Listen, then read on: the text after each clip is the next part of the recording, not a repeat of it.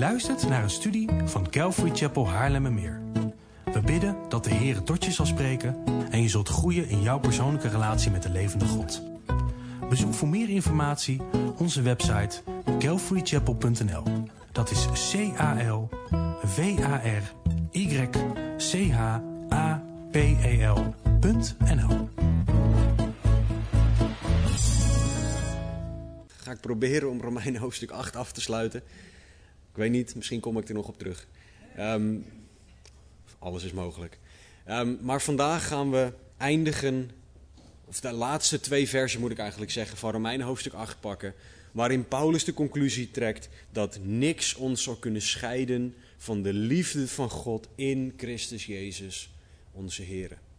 En we gaan zien wat dat betekent, wat we daarmee kunnen, hoe geweldig dit voor ons is. Maar we gaan zien, niks kan ons scheiden van Gods liefde. Dus laten we samen Romeinen 8, vers 38 en 39 lezen.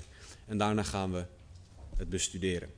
Paulus schrijft, want ik ben ervan overtuigd dat nog dood, nog leven, nog engelen, nog overheden, nog krachten, nog tegenwoordige, nog toekomstige dingen, nog hoogte, nog diepte, nog enig ander schepsel ons zal kunnen scheiden van de liefde van God in Christus Jezus, onze Heer.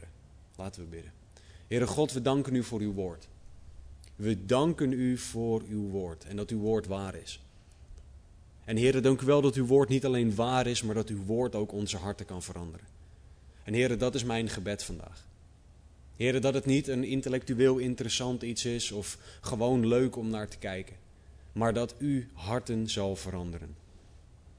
Breng mensen tot geloof, Heer. We bidden dat u wonderen doet. We bidden dat u mensenharten verandert. Dat u berouw, bekering, bemoediging, vertroosting brengt, Heer. Alles wat nodig is. Tot eer en glorie van uw naam. Heer, we vragen dit. Laat er geen woorden van mij bij zitten. En we bidden dit in Jezus' naam. Amen. Paulus is aan het uitleggen de hele Romeinenbrief, 16 hoofdstukken lang.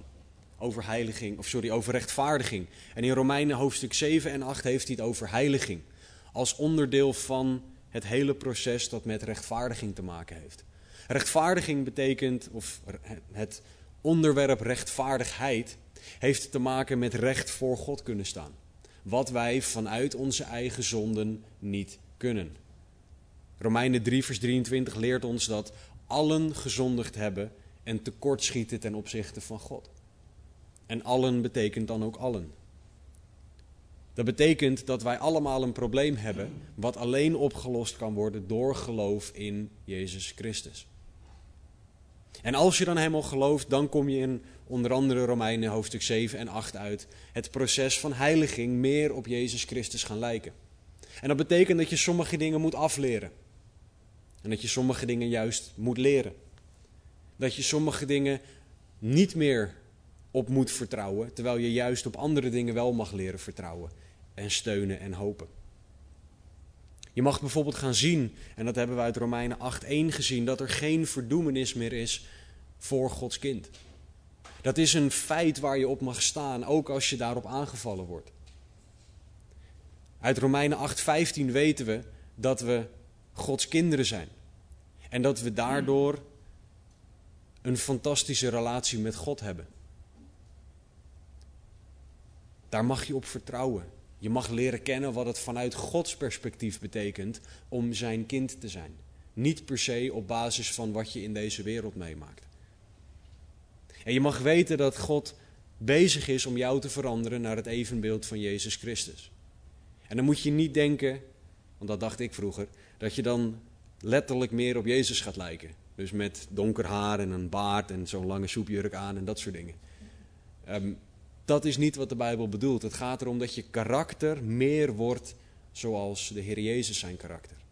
Dat je de dingen doet die Hij deed en dat je de dingen laat die Hij liet. Wat we hier zien is dat God als onderdeel van heiliging ons laat zien hoe wij wel en hoe wij niet horen te denken welke dingen waar zijn over zijn kinderen en welke dingen niet waar zijn. En dit is zo ongelooflijk belangrijk. Om überhaupt te weten, maar laat staan als er lijden om de hoek komt kijken. En vanaf hoofdstuk 8, vers 18 maakt Paulus duidelijk dat het leven van een christen niet alleen maar roze geur en maneschijn is. Dat het niet alleen maar smooth sailing is, stille wateren, alles is geweldig. Nee, er komt ook lijden en pijn om de hoek kijken. Soms zelfs meer lijden en meer pijn dan je lief is.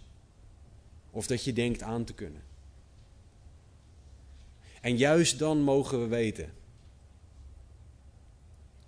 wat we vandaag lezen in Romeinen 8, vers 38 en 39. Juist dan mogen we stilstaan bij Paulus' conclusie. Niks kan jou scheiden van Gods liefde. Niks kan jou scheiden van de liefde die God voor jou heeft, de, de liefde die God voor jou al heeft laten zien en de liefde van God die er altijd zal zijn voor jou. Dit is iets waar je aan moet denken, waar je jezelf aan moet herinneren, juist wanneer het tegenzit. We hebben gezien dat God rechtvaardigt. We hebben Jezus werk gezien in vers 33 en 34. En we hebben gezien dat geen wat of geen wie ons kan scheiden van Gods liefde in vers 35. Maar ondanks dat Paulus al deze conclusies trekt, wil hij toch nog een keer de conclusie trekken die hij trekt in vers 38 en 39. Want hij weet uit ervaring wat pijn en moeite met een mens kunnen doen. Paulus heeft meer dingen meegemaakt dan deze kamer waarschijnlijk bij elkaar. Met schipbreuk, met marteling, met uitgekotst worden door zijn eigen volk, met, met alle dingen die hij meegemaakt heeft. Beroofd worden en alles. En toch is zijn conclusie dat niks ons zou kunnen scheiden van de liefde van God in Christus Jezus onze Heer.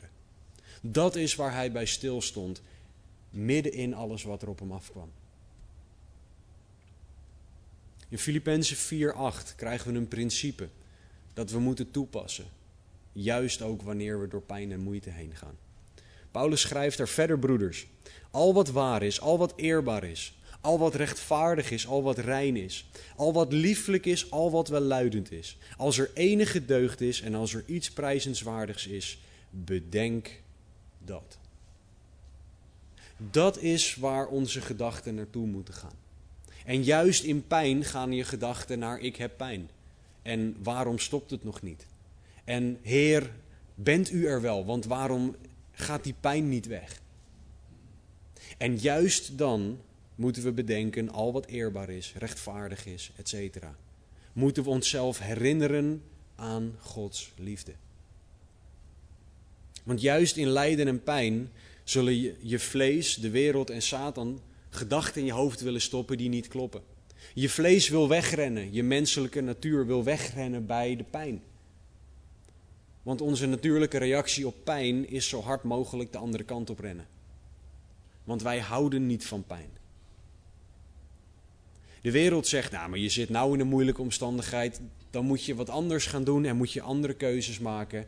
En dat geloof, nou ja, dat heeft alleen maar gedoe opgeleverd. Laat dat maar zitten.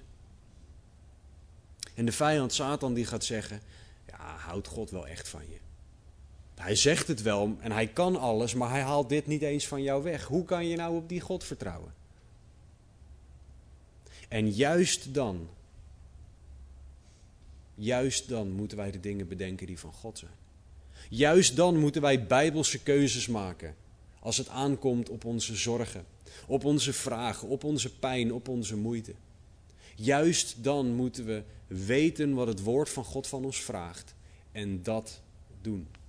1 Petrus 5:7 zegt: Werp al uw zorgen op hem, want hij zorgt voor u. Werp al uw zorgen op hem.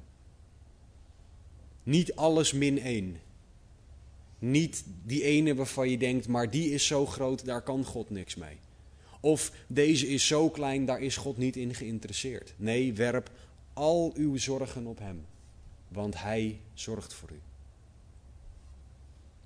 En dat is een leerproces. Maar dat is wel een proces waar we doorheen mogen gaan. Dat zijn keuzes die wij mogen maken. Die jij mag maken in elke situatie, juist ook in lijden en pijn. Werp alles op Hem. Geef alles over aan God. En God wil namelijk dat jij ziet dat Hij dichtbij is.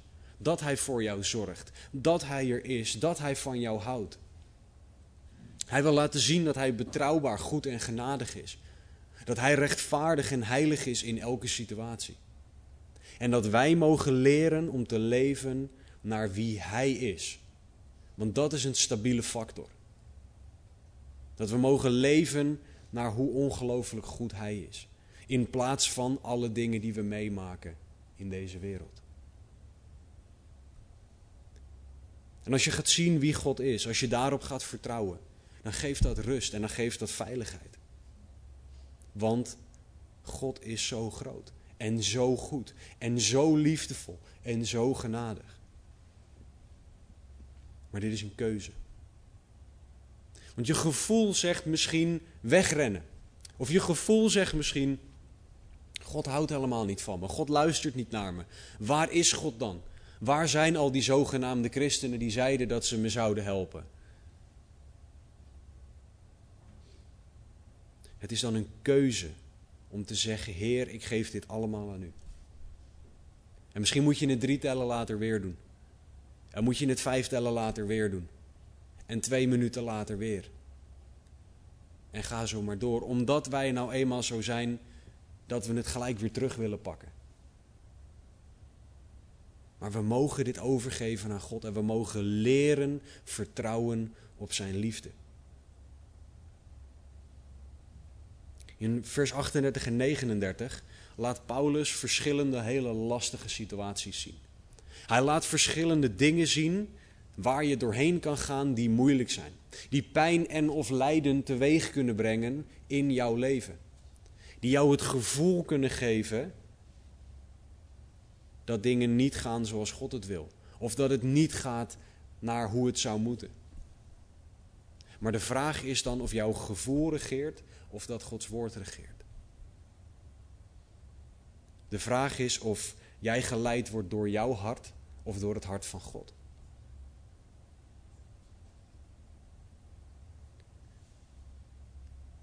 Paulus zegt in vers 39, hij noemt eerst die hele lijst. Al die dingen. En hij zegt, ik ben, dat, ik ben ervan overtuigd dat geen van deze dingen ons zal kunnen scheiden van de liefde van God. In het, woord, in het Grieks is dat het woord chorizo. Ik ken dat altijd als een worst, maar blijkbaar is dit ook een woord voor scheiden. Is andere taal ook natuurlijk. Ehm, maar dit betekent dat er geen ruimte kan komen tussen twee dingen. Er kan dus geen ruimte komen tussen jou en tussen God door een van deze dingen. Geen van de dingen die Paulus hier noemt, kan ervoor zorgen dat er afstand is tussen jou en tussen God. Geen van deze dingen heeft daarvoor de kracht. Want in het Grieks staat er: geen van deze dingen zal ons kunnen scheiden. Dat kunnen gaat om dat niks de kracht of de macht heeft om dit te doen. Geen van de dingen die Paulus gaat noemen, of eigenlijk net genoemd heeft, kan scheiding brengen, heeft de macht of de kracht om chorizo, scheiding te brengen, tussen God en mens. Niks of niemand heeft die kracht van de situaties die Paulus gaat noemen. En dit is ontzettend geruststellend. Dit geeft ontzettend veel rust. Want dit laat zien dat wat er ook op ons afkomt, wie er ook op ons afkomt, ze niet de macht of de kracht hebben om ruimte te brengen tussen ons en God. Psalm 61, vers 2 tot en met 5. O God, luister naar mijn roepen. Sla acht op mijn gebed. Van het einde van het land roep ik tot u, nu mijn hart bezwijkt. Leid mij op een rots die voor mij te hoog zou zijn, want u bent een toevlucht voor mij geweest. Een sterke toren tegen de vijand. Ik zal in alle eeuwigheid in uw tent verblijven, mijn toevlucht zoeken in de schuilplaats onder uw vleugels. Dat is waar Paulus het hier over heeft. Schuilen bij God. Voor elke situatie. Tijdens elke situatie ongeacht elke situatie. Veilig zijn bij God. Je toevlucht zoeken in de schuilplaats onder zijn vleugels. Beschermd zijn omdat hij God is en hij almachtig is. Dat is wat we mogen weten. Dat is waar we naartoe mogen rennen. Dat is wie God voor ons is. En jij en ik mogen de keuze maken om God zo te gaan zien. Om te gaan leven naar wie God daadwerkelijk is. Niet naar wat mensen over hem zeggen, maar naar wat Gods woord over hem zegt. Want zijn woord is waarheid. Wij mogen ervoor kiezen om hem te gaan vertrouwen. En om veilig te gaan leven bij hem.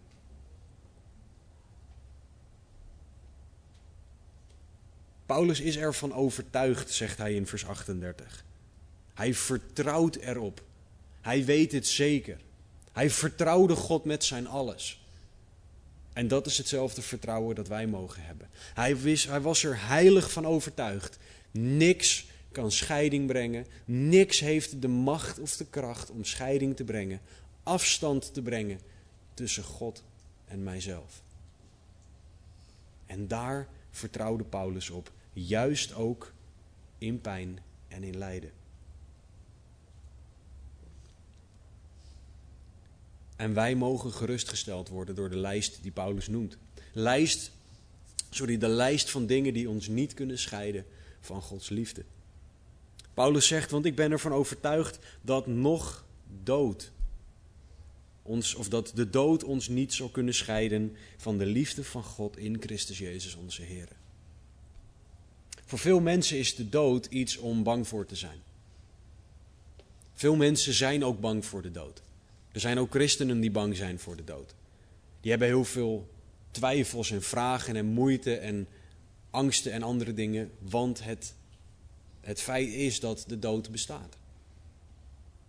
Het heeft de potentie om mensen vol angst en twijfel te laten leven, om mensen heel angstig door het leven te laten gaan. Maar wij mogen weten dat Jezus liefde sterker is dan de dood.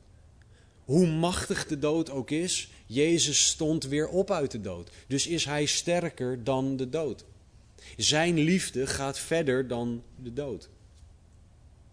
En daar mogen wij naar leren leven. Wij mogen leren vertrouwen op Jezus liefde meer dan dat wij de dood hoeven te vrezen. Psalm 23, vers 4. Al ging ik ook door een dal vol schaduw van de dood, ik zou geen kwaad vrezen, want u bent met mij.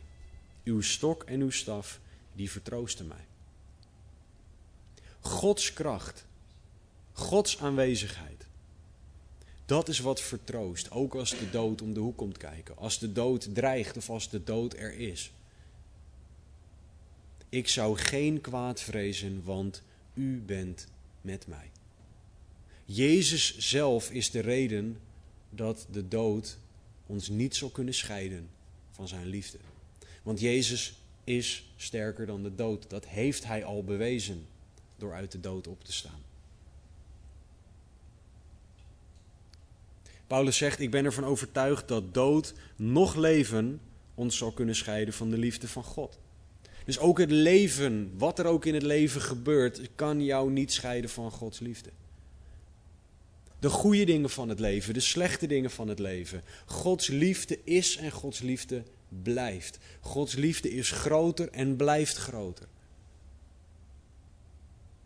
Ook dingen als de liefde van je leven, de hoop van je leven, de dromen van je leven, de kans van je leven, kunnen jou niet scheiden van Gods liefde. Als je die bijvoorbeeld voorbij laat gaan of als je die kwijtraakt. Die liefde van je leven, hoop, dromen, kansen van je leven. Het kan jou niet scheiden van Gods liefde, want Gods liefde is groter en meer. Als wij iets kwijtraken, doet dat pijn of vinden we dat lastig. Maar Gods liefde zullen wij nooit kwijtraken in dit leven. Want Zijn liefde is groter en gaat verder. Wij mogen leren bouwen op Zijn liefde in het leven. Juist in het leven. Wij mogen leren staan op Zijn liefde elke dag van ons leven. Want Zijn liefde is sterk genoeg om je door het leven heen te dragen en te leiden. Gods liefde is zeker en vast. Terwijl deze tijd bewijst dat er zo ongelooflijk veel van dit leven helemaal niet zeker en vast is. Maar Gods liefde staat vast. En dat is de liefde die jij nodig hebt. Juist in de lastige situaties van het leven. Paulus gaat verder. Hij zegt: Ik ben ervan overtuigd dat nog dood, nog leven, nog engelen ons zullen kunnen scheiden van de liefde van God in Christus Jezus onze Heer. Nou, engelen zijn sterke en machtige wezens. In het Oude Testament lezen we over één engel, die niet eens bij naam genoemd wordt, die in één nacht een leger van 185.000 man omlegt. Dood, geef het een naam. Eén engel, één nacht, 185.000 man. Dat is heel sterk. En toch is die engel niet sterker dan Gods liefde. Hoe groot of hoe machtig die engel ook is, Gods liefde is groter. En waarom haalt Paulus hier specifiek engelen aan? We moeten er rekening mee houden dat hij naar een gemeente schreef, een kerk schreef in Rome, waar heel veel Joden zaten. En er was heel veel en zelfs te veel ontzag voor engelen. Tot op het punt van engelenverering onder de Joden. En wat Paulus hier wil laten zien is, jongens, engelen zijn alles leuk en aardig. Maar Gods liefde is wat jij nodig hebt. Jezus is wie jij nodig hebt. Laat je niet afleiden door engelen en daarmee bezig te zijn. Richt je op Jezus en op zijn liefde. Want dat is wat jij echt nodig hebt. Wij horen de conclusie te trekken dat Gods liefde groter en sterker is. Dus ook sterker dan de macht van een engel. Waar engelen machtig zijn, veel machtiger en sterker dan wij, is God almachtig. Hij is almachtig. Zijn liefde is daarmee groter en sterker. Wat dit ook betekent, en dat komt op meerdere manieren terug in deze lijst van Paulus, is dat we mogen weten dat de vijand, Satan, een gevallen engel, samen met zijn gevallen engelen, de demonen, ook dus niet sterker zijn dan Gods liefde. Want er staat hier niet tussen haakjes, behalve als die engel uit de hemel gegooid is door God. Want God had de macht om Satan uit de hemel te sodemieteren, omdat hij trots werd in zijn hart, lezen we. In Jesaja en Ezekiel. Als God die macht heeft, hoe zou God dan overwonnen kunnen worden? Door diezelfde engel die hij uit de hemel gegooid heeft. Zijn liefde is groter en sterker. Maar wat Satan heel graag wil, is dat wij geloven dat hij wel sterker is dan Gods liefde. En dat wij daardoor bang worden voor hem. Dat is een leugen dat hij sterker is. Het is een leugen dat hij overwint. Want vanuit het woord weten we hier dat God uiteindelijk zal overwinnen. En dat hij nu dingen laat gaan omdat nu de tijd is dat mensen voor Jezus Christus mogen kiezen. Maar dat wanneer God op een gegeven moment zegt, en nu is het klaar, dan is het ook direct klaar. Het is niet een soort gelijke strijd tussen God en Satan, waarbij we maar moeten hopen dat God met zijn goede benen uit bed gestapt is en genoeg push-ups heeft gedaan dezelfde ochtend om ervoor te zorgen dat hij kan overwinnen. Hij is almachtig en Satan is maximaal machtig. Zijn liefde is groter omdat God groter is. En daarom zegt God ook tegen ons in Jacobus 4:7: Onderwerp u dan aan God. Bied weerstand vanuit die positie aan de duivel en hij zal van u wegvluchten. Hij zal van u wegvluchten. Dat is al een conclusie die God van tevoren trekt over deze situatie. Omdat God weet dat Hij groter is en dat Zijn liefde sterker is en verder gaat. Dus laat je niet misleiden doordat, door Satan en leugens dat hij sterker zou zijn. Want dat is niet waar. Het is categorisch niet waar dat Satan sterker is. Want God is de allersterkste. Paulus gaat verder. Want ik ben ervan overtuigd dat nog dood, nog leven, nog engelen, nog overheden ons zullen kunnen scheiden van de liefde van God in Christus Jezus, onze Heer. Nou, Paulus schreef deze brief in een tijd dat vervolging nog een beetje op gang aan het komen was. Maar een paar decennia na deze brief werd vooral de vervolging in Rome werd echt verschrikkelijk. De dingen die keizer Nero met mensen deed, dat tart alle beschrijving. Nero die heeft christenen in de brand gestoken. Hij heeft ze in dierenhuiden genaaid en in het Colosseum gegooid. En gezegd, ga maar tegen die wilde leeuwen vechten. Hij heeft echt dit en afgrijzelijker, als dat een woord is, gedaan met christenen. En toch zullen overheden ons niet kunnen scheiden van de liefde van God in Christus Jezus onze Heer. Wat de overheid vandaag de dag ook doet. En daar kan je van alles van vinden. Maar wat de overheid ook doet, Gods liefde is groter. Wat de overheid ook besluit, Gods liefde is groter. En niks zal jou kunnen scheiden van Gods liefde van wat de overheid doet. Dus laat je niet afleiden door de overheid. Richt je ogen juist op God. Want Satan lacht zich helemaal scheel door alle christenen die nu meer bezig zijn met wat de overheid wel of niet doet, met wat die of die organisatie wel of niet doet, dan dat we bezig zijn met Gods woord. En voor de duidelijkheid, het is niet erg om te weten wat de overheid doet en daar een mening over te hebben.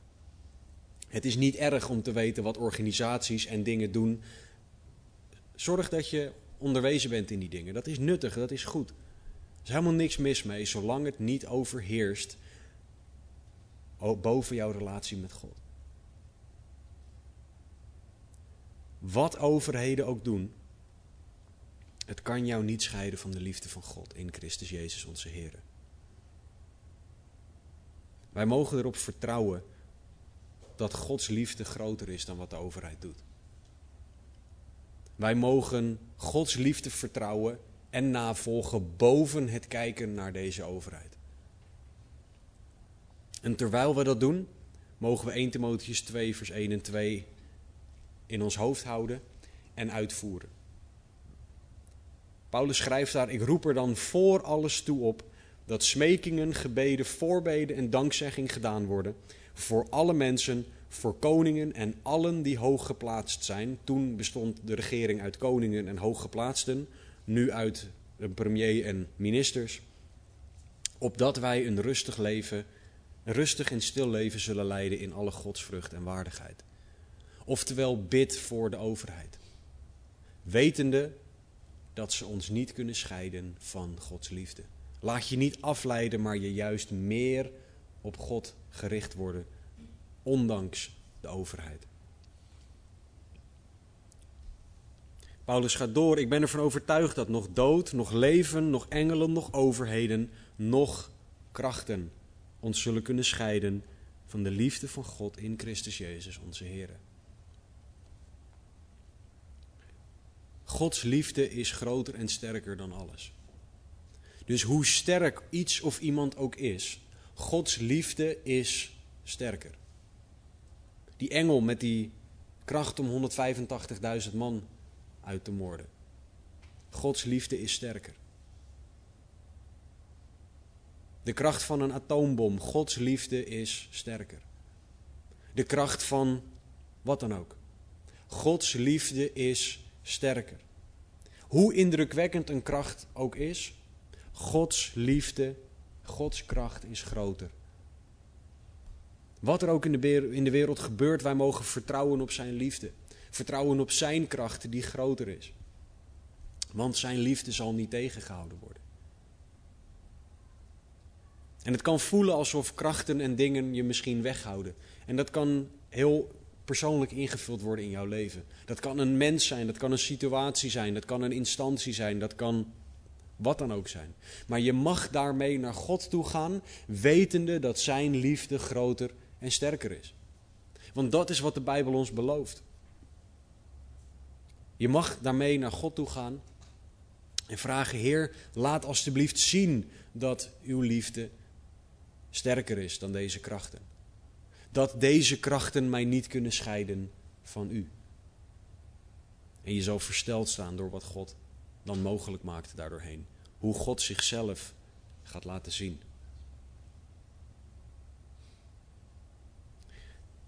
Paulus zegt: Ik ben ervan overtuigd dat nog dood, nog leven, nog engelen, nog overheden, nog krachten, nog tegenwoordige, nog toekomstige dingen ons zullen kunnen scheiden van de liefde van God in Christus Jezus, onze Heer. Laten we heel eerlijk zijn. Wij weten niet wat morgen brengt. Wij weten niet eens wat er over vijf minuten gebeurt. Tenzij de, de opname gebeurt en er iets heel drastisch gebeurt, ben ik over vijf minuten nog aan het praten. Dus ik kan het voorzichtig invullen, maar ik weet het niet zeker. Wij weten niet wat er gaat komen. Wij weten niet wat er nu en niet wat er volgende week gaat komen. En toch mogen we weten dat ondanks die onzekerheid er zekerheid is in Gods liefde. Want niks zal ons kunnen scheiden van Gods liefde. Dus ook niet de dingen die er vandaag de dag gebeuren. De dingen die jou overkomen. De dingen die er nog gaan komen. De dingen waarvan jij je afvraagt of die gaan komen. De dingen die jij vreest dat gaan komen. Al die dingen kunnen jou niet scheiden van Gods liefde. Gods liefde is groter dan alles van vandaag of morgen. Ongeacht wat vandaag of morgen ook brengt. Hou je nu bezig met zijn liefde. Want dat is wat jij nodig hebt. Niks van vandaag kan God tegenhouden. Niks kan zijn liefde voor jou stoppen. Dus houd je vast aan wie hij is. Colossense 3:2 zegt: Bedenk de dingen die boven zijn en niet die op de aarde zijn. Dat betekent niet dat wij niks mogen doen met de dingen van deze aarde. Maar dat betekent dat we vooral bezig moeten zijn met de dingen van God. En dat als we ergens aan denken in een situatie, dat het een goderend iets moet zijn. Dus wat vandaag of morgen ook brengt, wat de heden of de toekomstige dingen ook brengen, laat het gebaseerd, laat jouw gedachten en jouw daden gebaseerd zijn op Gods liefde. Want dat is wat jou overeind zal houden. Wat de toekomst brengen mogen. Laat het Gods liefde zijn waar jij op vertrouwt. In de plaats van eigen denken, eigen kunnen, eigen inzichten, etc.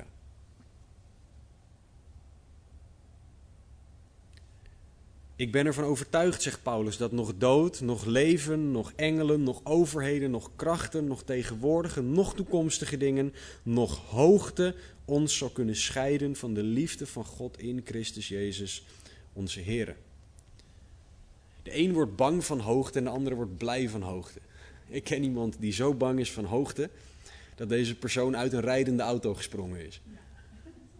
Als je meer erover wil weten, ze zit daar vooraan. Um, ik heb goed gewezen naar de goede persoon.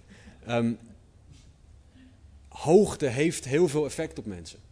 Nogmaals, de een wordt er doodsbang van en de ander wordt er ongelooflijk blij van. Je hebt mensen die er blij van worden om zonder touwen aan een hele hoge rots ergens te hangen, om zelf met blote handen naar boven te klimmen. Mij niet gezien, ik zou gelijk beneden liggen, maar hoogte doet iets met ons. Ook dat gaat om fysieke hoogte dan. Maar je kan ook de hoge dingen van het leven, een, een, een, een hoge functie binnen een bedrijf. Een hoog getal op je bankrekening. Hoog in de hitlijsten staan van de radio, weet ik het. Hoog, wat dan ook, hoogte, dingen bereiken in het leven. En ook dat kan jou niet scheiden van Gods liefde. Of het nou een fysieke of een andere type hoogte is. Het kan jou niet scheiden. Bovenop de berg is God echt bij jou. Ook naar boven rijdend in een auto op een berg is God bij je. Maar ook de mensen die door God geleid worden om hele hoge functies te hebben. Neem bijvoorbeeld Jozef. Hij had de op één na hoogste functie ter wereld op het moment dat hij leefde. Niet alleen van Egypte, maar Egypte was de wereldmacht op het moment dat Jozef leefde. En Jozef was de op één na hoogste man van de wereld. En toch zien we bij Jozef niet dat hij op dat moment arrogant wordt of trots wordt. Nee, de liefde van God blijft hem dringen, blijft hem leiden. Hetzelfde met Daniel, die stadhouder was, die het hele rijk Babylon mocht aansturen. En niet daardoor verwaand werd. De liefde van God kan jou ook op die plekken gebruiken. Kan jou ook op die plekken dringen. Kan jou ook op die plekken bereiken. Dus of je nou letterlijk op een berg staat of dat je op een spreekwoordelijke berg staat, niks kan jou scheiden van Gods liefde. Dus ook die hoogte niet. Daar mag je je aan vasthouden. Want het kan, het kan best zo zijn dat God jou op een bepaalde plek wil hebben om mensen te bereiken. Dat God jou op die wereldshoge plek wil zetten, omdat Hij jou daar wil gebruiken tot Zijn eer. Het is niet zo dat dat dan iets slechts is. Gods liefde kan jou daar ook bereiken, jou daar ook gebruiken, kan jou daar ook tot Gods eer inzetten. Hoogte is niet sterk genoeg om jou te scheiden van Gods, van Gods liefde.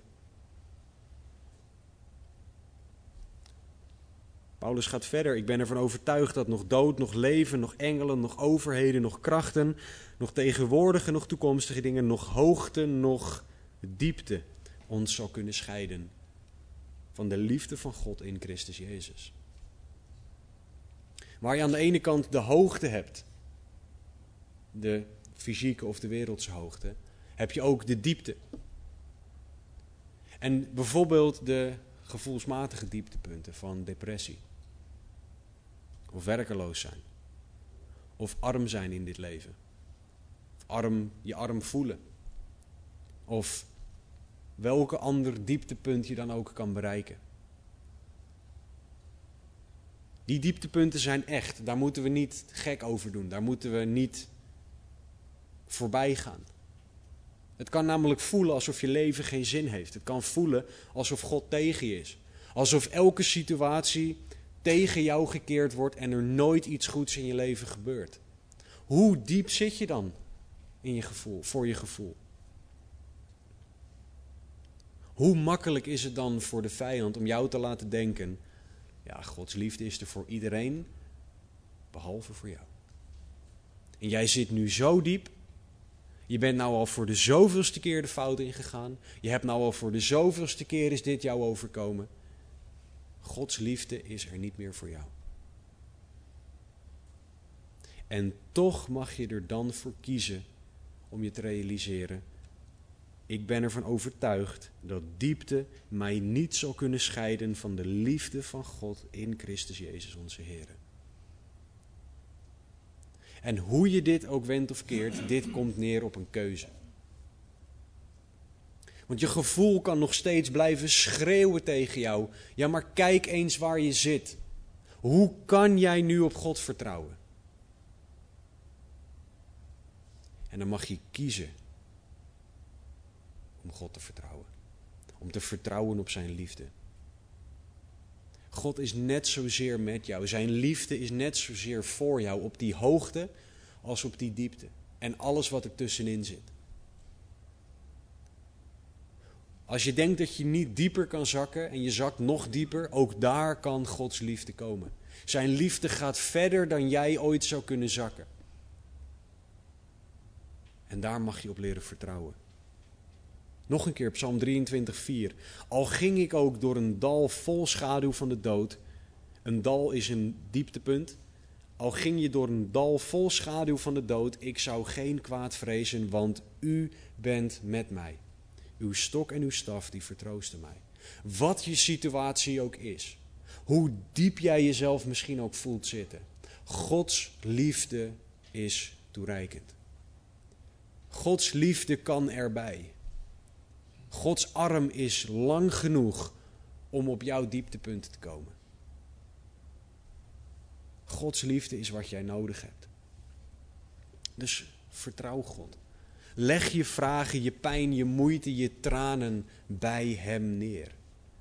En vraag God om je ogen op Hem en op Zijn liefde te richten. Ga naar Zijn woord en kijk hoe Hij Zijn liefde al geuit heeft. Hoe Hij Zijn liefde al bewezen heeft. En vertrouw daarop. Ook als alles in de wereld, alles om je heen, alles aan je gevoel schreeuwt dat het anders is. Kies ervoor om te vertrouwen op Zijn liefde. Want Zijn liefde reikt tot in de diepte.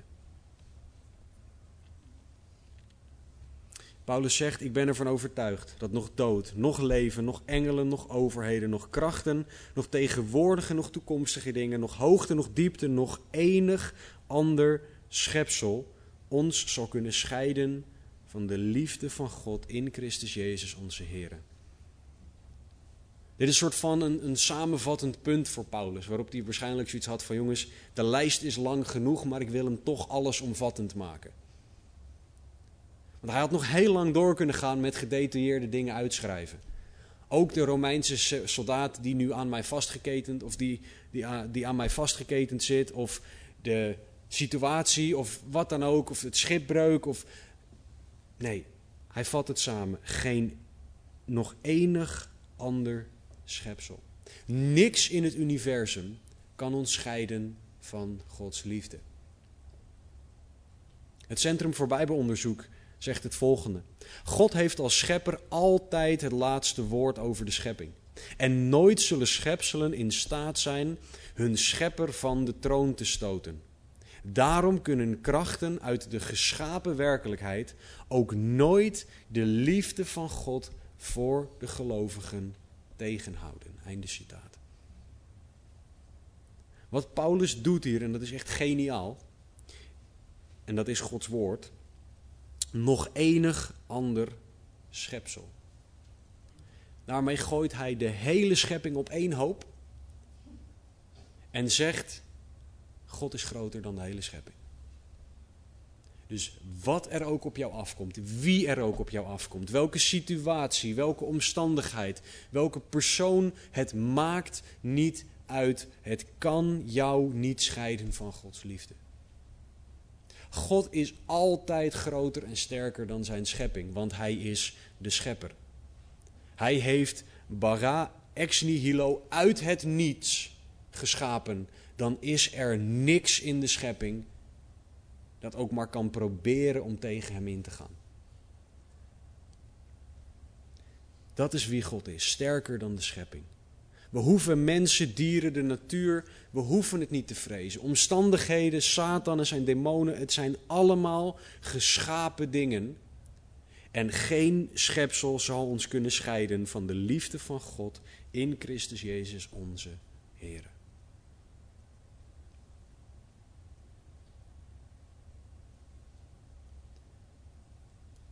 Het is zo makkelijk om in pijn en in lijden je ogen hiervan af te halen. Het is zo makkelijk om te vergeten wie God is. Het is zo makkelijk om afgeleid te worden door die dood, leven, engelen, overheden, etc. Om door schepselen en situaties afgeleid te worden van Gods liefde. Maar dat is juist wat Paulus wil voorkomen. Hij wil dat we niet afgeleid worden van Gods liefde, maar dat we onze blik richten op Zijn liefde. Efeze 3, vers 17 tot en met 19. Opdat Christus door het geloof in uw harten woont en u in de liefde geworteld en gefundeerd bent. En hier komt het, opdat u ten volle zou kunnen begrijpen met alle heiligen wat de breedte en de lengte en de diepte en de hoogte is. En u de liefde van Christus zou kennen, die de kennis te boven gaat, opdat u vervuld zou worden tot heel de volheid van God. Paulus wil dat wij Gods liefde leren kennen. We mogen zien hoe ver Gods liefde gaat, wat de breedte, de lengte, de diepte en de hoogte is. We mogen zien dat die liefde verder gaat en groter is dan dat wij denken.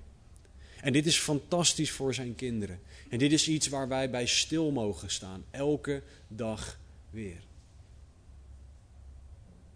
Wij mogen zien dat God hier ons zijn eigen hart laat zien. Dat Hij laat zien wie Hij is en hoe ongelooflijk groot Hij is. En dit is wat Jezus voor ons bereikt heeft. Dit is waar wij van mogen genieten wanneer we gerechtvaardigd worden door Jezus Christus. Het ervaren van Gods liefde is mogelijk door wat Jezus gedaan heeft. Door zijn leven, door zijn dood en door zijn opstanding uit de dood. Jezus Christus is wie nodig is. Alleen Hij is God en alleen Hij is goed. We mogen onszelf, we moeten onszelf eraan herinneren wat Gods liefde is. En hoeveel beter, sterker en groter die liefde is. Paulus begon Romeinen 8, vers 1 met een fantastisch statement. Hij zegt daar: Er is nu geen verdoemenis voor hen die in Christus Jezus zijn. En hij eindigt Romeinen 8 met dat niks ons zal kunnen scheiden van de liefde van God in Christus Jezus onze Heer. Dus niet alleen zijn we niet verdoemd wanneer we geloven in Jezus Christus, we hebben ook nog eens het voorrecht dat niks ons kan scheiden van Gods liefde. Dit laat zien hoe geweldig het is om een christen te zijn. Hoe bevoorrecht we zijn. En hoe fantastisch het heiligingsproces is, omdat we daardoor deze dingen meer gaan leren kennen. We mogen God hierdoor dieper gaan leren kennen. En dit is Gods belofte aan zijn kinderen, juist ook in lastige tijden. En als een van deze situaties, dingen of schepselen op jou afkomen, die we gezien hebben in vers 38 en 39. Herinner jezelf eraan, continu, dat het je niet kan scheiden van Gods liefde. Leer dat uit je hoofd. Niks kan mij scheiden van de liefde van God in Christus Jezus, onze Heer. Zodat je jezelf eraan kan herinneren op de momenten dat je dat nodig hebt. Satan, je gevoel en je omstandigheden zullen je ogen willen afhouden van God en van deze waarheid. Dus je moet je gedachten dwingen op de dingen die waar zijn. Zoals we ook aan het begin in Filippenzen 4 gezien hebben. Je moet jezelf hieraan herinneren. Dit moet je afdwingen in je gedachten. En als jij nog niet gelooft in deze Jezus, dan is zijn liefde ook voor jou. Deze liefde die alles te boven gaat. Jezus kwam en stierf voor de hele wereld. Voor de zonde van de hele wereld, zegt Johannes 3:16. En iedereen heeft zijn liefde nodig. Ik heb die nodig. Jij, u en ik hebben die liefde nodig. Want anders wacht het oordeel voor onze eigen zonde. Dus geloof in Jezus Christus vandaag. Geloof dat Hij de Zoon van God is en de Bijbel belooft dat je dan gered bent. Ga in op Zijn liefdevolle aanbod van vergeving van zonde door zijn bloed. Christen, niks kan jou scheiden van Gods liefde. Herinner jezelf hier alsjeblieft aan. Elke dag opnieuw, in situaties, ondanks situaties, herinner jezelf aan Gods liefde. Wat je situatie ook is, werp je zorgen op God. Geef het aan Hem, want Hij is degene op wie je kan bouwen. Wat er ook op je afkomt, welke situatie, het kan je niet scheiden van Gods liefde. Wat mensen je ook willen doen, wie er ook op jou afkomt, het kan jou niet scheiden van Gods liefde. Niks van de schepping kan jou scheiden van Gods liefde. Laten we bidden. Heere God, dank u wel. Dank u wel dat uw liefde zo onwaarschijnlijk groot is. Dank u wel dat uw liefde zo fantastisch goed is. Dank u wel dat niks ons kan scheiden van de liefde van God in Christus Jezus onze Heer. Heer, laat en ieder uw liefde zien vandaag.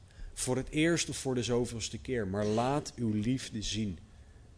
Heer, en u hebt uw liefde al laten zien, doordat u stierf voor ons toen wij nog zondaren waren. Heere, laat alstublieft aan een ieder zien hoeveel u van hen houdt. En laat hen zien dat uw liefde groter en sterker is dan elke situatie die er op ons afkomt. Laat alstublieft zien dat uw liefde verder gaat dan dat wij zelfs nodig hebben. En dat we daarop mogen rusten, daarop mogen vertrouwen. Laat ons zien, heren, dat niks ons kan scheiden van Gods liefde. Van uw liefde. Van wat u voor ons gedaan hebt. Van wat u nog voor ons hebt. Heren, trek ons allemaal dichter naar uzelf toe. Zodat wij u zullen zien, uw liefde zullen zien. En naar uw liefde zullen leven in en ondanks elke situatie. Dank u wel, heren. Maar God, die rijk is in barmhartigheid, heeft ons door zijn grote liefde waarmee hij ons heeft liefgehad, ook toen wij dood waren door de overtredingen, met Christus levend gemaakt. Uit genade bent u zalig geworden. Heren, laat dat zijn waar wij door leven deze week. Door uw genade, door uw liefde, tot eer en glorie van uw naam. Help ons om onze ogen gericht te houden op uw liefde. Heer, we bidden en we vragen dat in uw almachtige naam, in Jezus' naam. Amen. Het aanbiddingsteam zal ons nog leiden in twee liederen. Um, er zullen zo'n aantal mensen aan de randen gaan staan met wie je kan gaan bidden. Bid ook met een van hen, als jij gebed wil, want iedereen heeft gebed nodig. Maar bid, zodat ook jij het gebed zal ontvangen, zodat ook jij met dingen naar de Heer zal gaan zoals nodig is. Dus gebruik deze tijd om de Heer te zoeken. Vraag Hem om jou te laten zien of er iets jouw blik op Zijn liefde vertroebelt. En richt je ogen op Hem en op Zijn liefde. I should.